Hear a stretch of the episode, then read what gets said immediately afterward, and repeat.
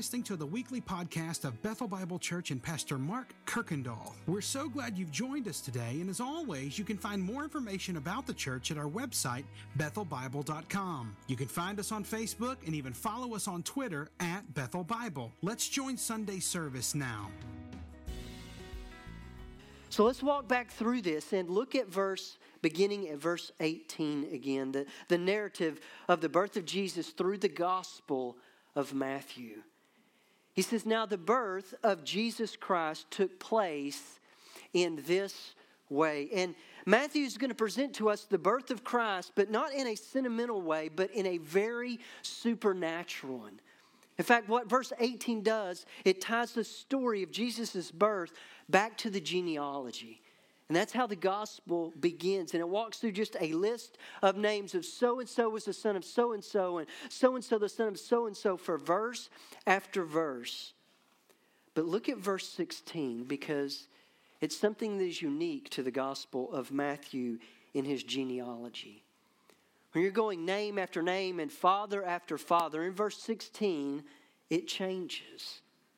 Because it says, the Jacob, the father of Joseph, the Mary of uh, the husband of Mary, whom Jesus was born, who is called Christ.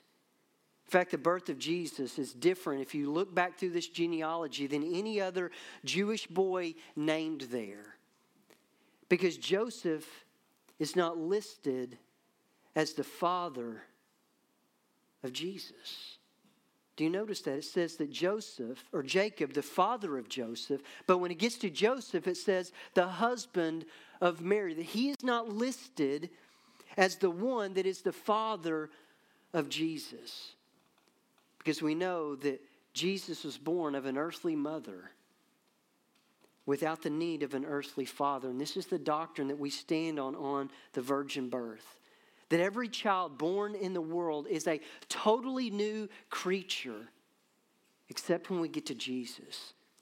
Because Jesus, being eternally God, he existed before Mary and Joseph or any of his earthly ancestors. In fact, Jesus was older than Mary and Joseph.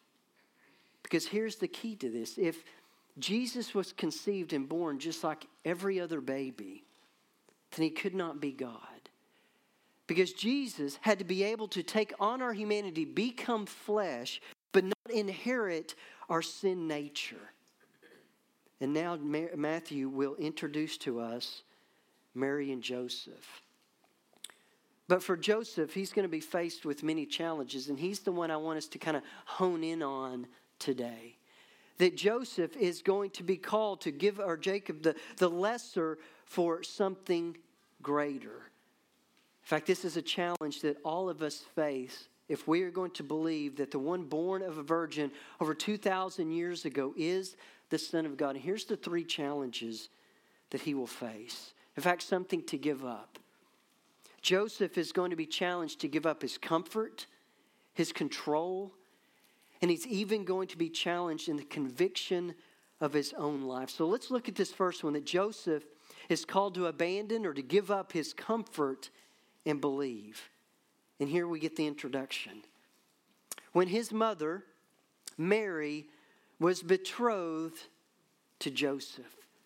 And so, Matthew, he's going to present this story in a supernatural entry of Jesus into the world, of God coming into the world. He's coming as a baby through the womb of Mary. And Jesus is coming into their lives. But he's going to do this not in a way they would have expected and not in any way that they could have planned. But we need to realize this about Mary and Joseph. Even though they had this incredible privilege of bringing God's Son into the world, they still had to come face to face with their own need of a Savior, and they still had to be called to believe and to trust in this child. They are not exempted from that. And it says here that in their young lives, Mary and Joseph, he told us they were betrothed. Maybe the closest thing we have is being engaged, but it's even really stronger than that because it's almost equivalent to marriage. In fact, they would have been uh, this uh, Mary and Joseph. They would have come together, and at this point, they were betrothed. They were seen as husband and wife, but for a year, they did not live together. Was customary to have this one year waiting period.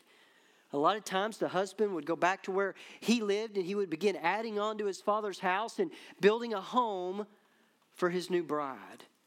She would return to her home in this year of preparation, but it was a waiting period for this young couple to demonstrate the faithfulness of their pledge of purity to one another. And for a year, they waited. But in this one year of waiting period, if that pledge was broken, if that pledge of purity was broken, the marriage could be annulled. And notice how the scripture continues. For before they came together, we're in that one year waiting period she, Mary, was found to be with child from the Holy Spirit. So, in this waiting period, Joseph hears news that would have really have been devastating. Joseph is here and he is now faced with a dilemma. His wife, his betrothed, she's pregnant. And Joseph doesn't know all things, but he knows this. He knows that he is not the father. And when you look at Deuteronomy 22, you see the law for what if this happens? If this was to be found in this one year waiting period, the husband could bring the wife before the elders. He would present her before the elders, and if she was found to be unfaithful, they would take her to the city square and she would be stoned to death. If the allegation was false, the man would be whipped. In fact, one writer says it this way Jesus was coming into Joseph's life. Just as he was about to come in, Joseph at this point was standing right on a cliff. And he was about to sweep away the coming Christ. He was about to take Jesus out of his life. Jesus was coming in, and Joseph was about to arrange things so that it wasn't going to happen. And according to the law, Joseph had every right to do that.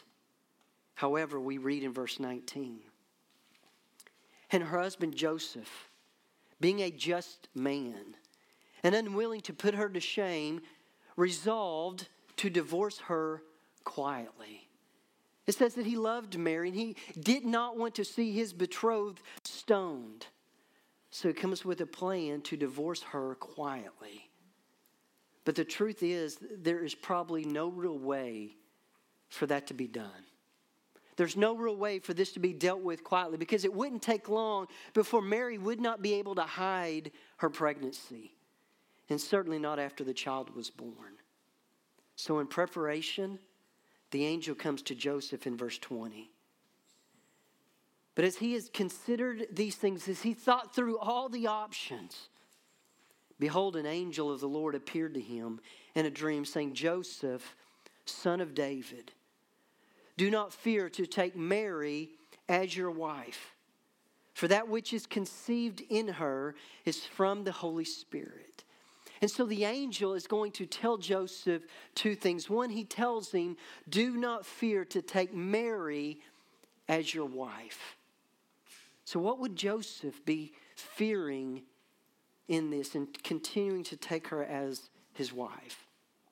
One, maybe it was his reputation being ruined. Maybe the blow to his pride if he was to do this. Or maybe it would be the scorn and the shunning from people when they do the math of the wedding day and the birth of the son. That he's putting everything on the line and continuing down this path with Mary. But the second thing that he tells Joseph, the angel, he says, For that which is conceived in her is from the Holy Spirit. So think about those words to Joseph for just a moment.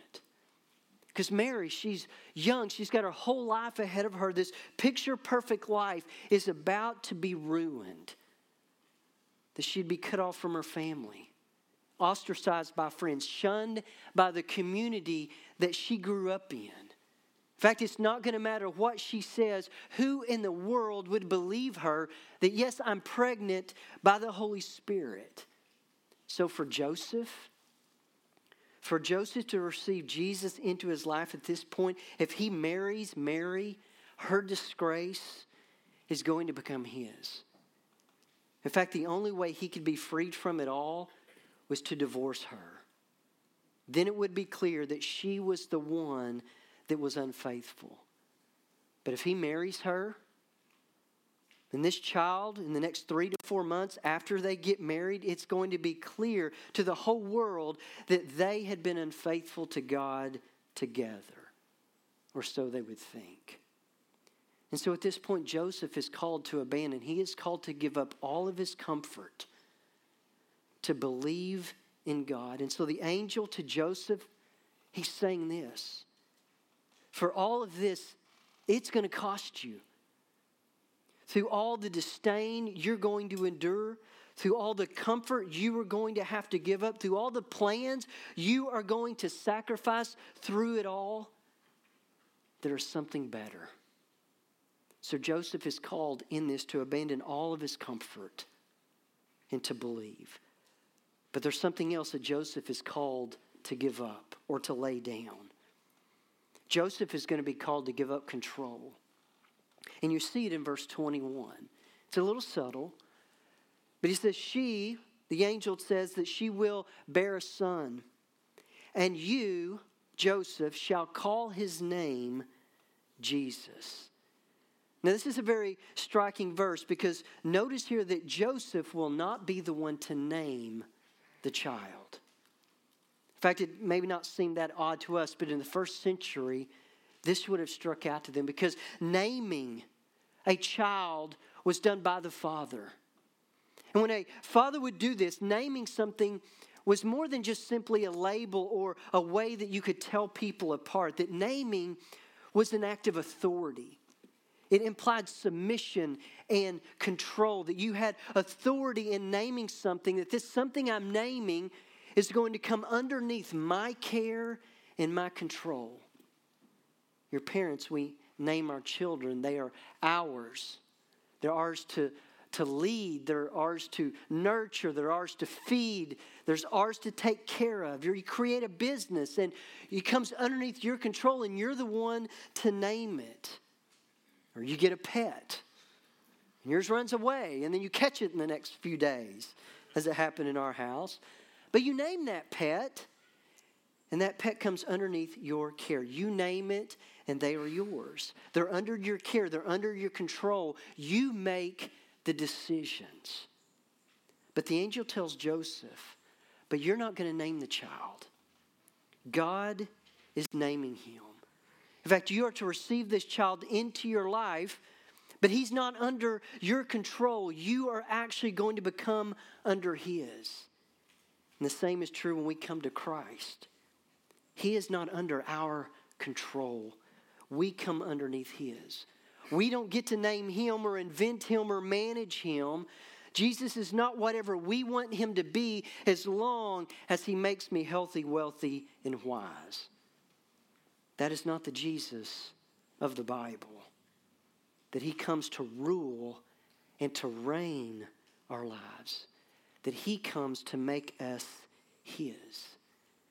And Joseph in these verses is called to give up comfort and he is called to give up control.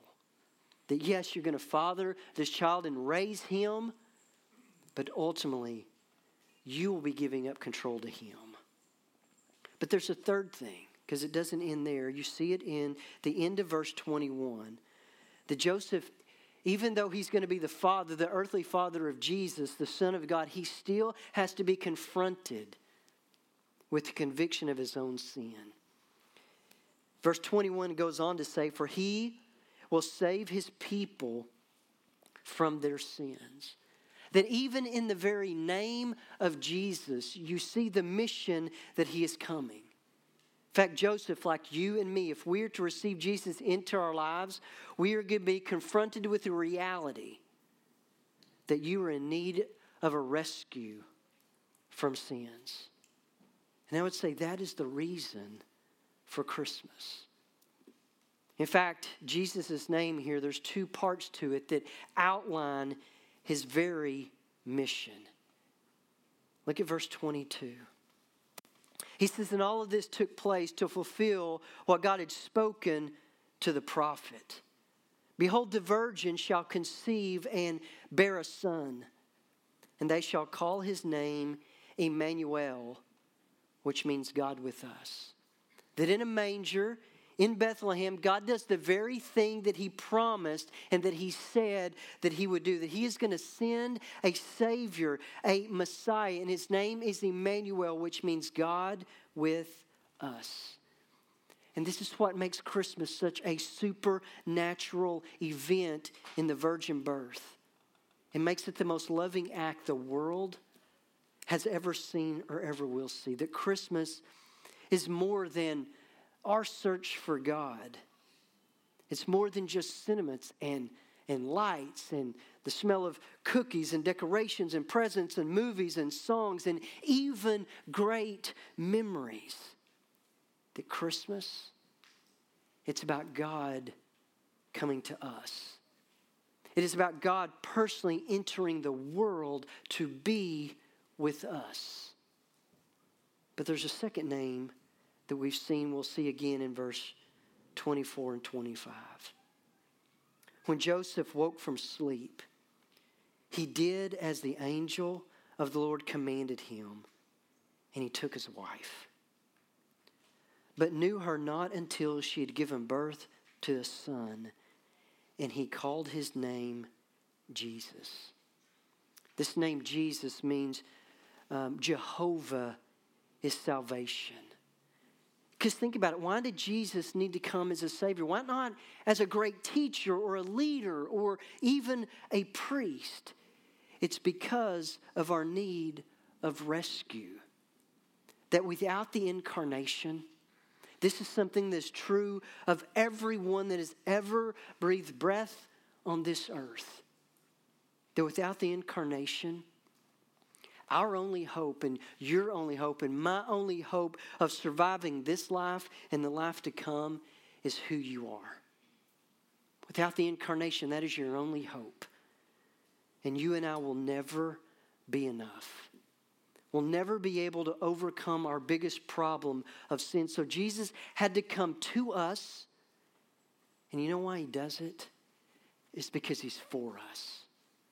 That he came to be our Savior. To do so, he had to be with us. Therefore, he must be for us. So, with Joseph, this is what I see with him. Man, he is called to an incredible opportunity to be the father of Jesus. He's going to show him how to grow up and he's going to show him different things of what it means to be a man. He's going to lead him in the best way that he can. But in that moment, when he hears news of his betrothed being with child, he is called to give up all of his comfort. He's going to be commanded to give up control. And ultimately, he will be confronted with conviction of his own sin. And this Christmas, if it's just sentiments and it's just about food and presents and being together with family, and those are great things. But are we really going to be satisfied with just a few carols and the lighting of a few trees? Because the truth is, we will never, we will never know the fullness of Christmas until we know the emptiness of everything but Christmas. The Christmas really is a call to give up these things that are much lesser for something that is greater.